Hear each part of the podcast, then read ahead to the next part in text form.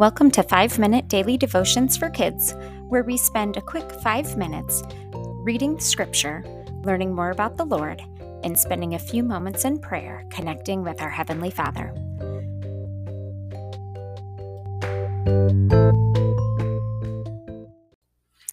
Today is Wednesday, March 16th, halfway through our week here. Our verse of the day is Proverbs 11:14. Without wise leadership, a nation falls. There is safety in having many advisors. Pray for the leaders of your country and ask God to give them godly wisdom and understanding to lead the country. Dear Heavenly Father, I pray for the leaders of our nation. There's so much going on in our world right now. I pray that you would give them wisdom that you would bring alongside godly advisors that could lead him in a way that would honor you.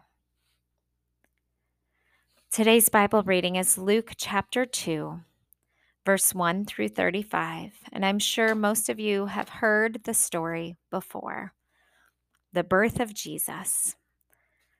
But let's listen with fresh new ears and see what else God can teach us.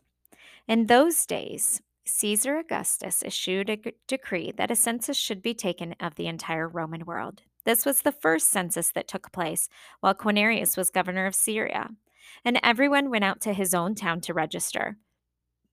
So Joseph went up from the town of Nazareth in Galilee to Judea, to Bethlehem, the town of David, because he belonged to the house in the line of David.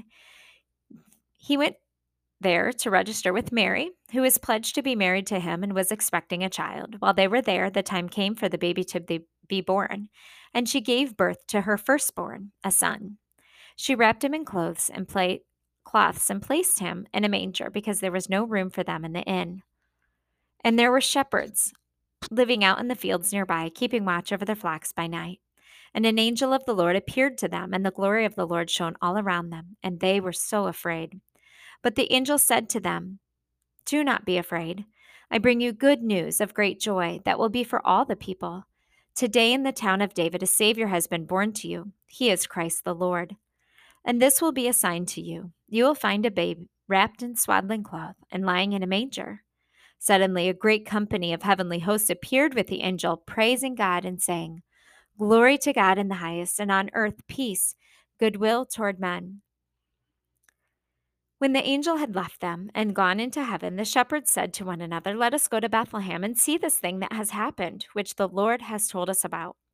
So they hurried off and found Mary and Joseph and the baby, who was lying in the manger.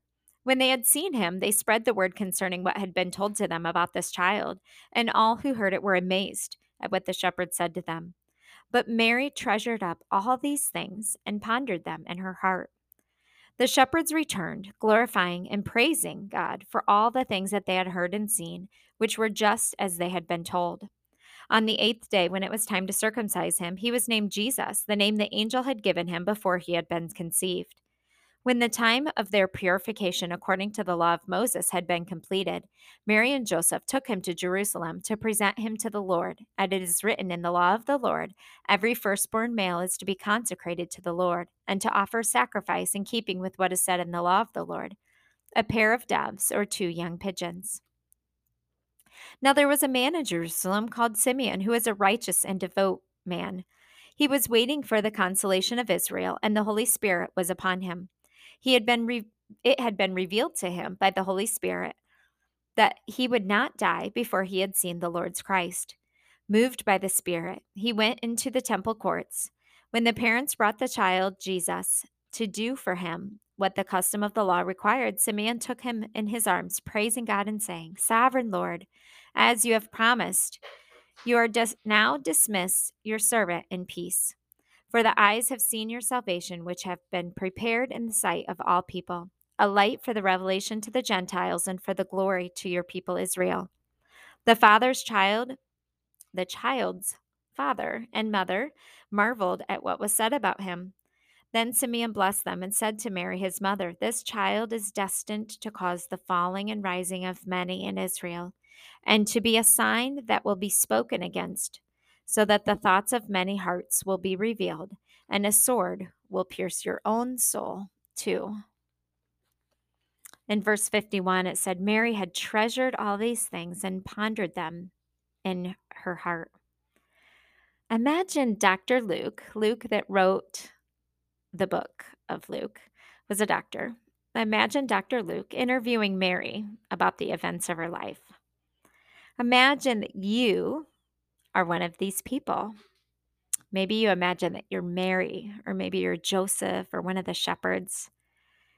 Take time to really think about this story and replay it in your heart.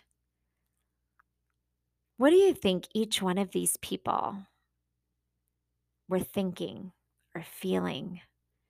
The emotion that they must have had throughout this situation. Ask God to give you a new understanding of this familiar story.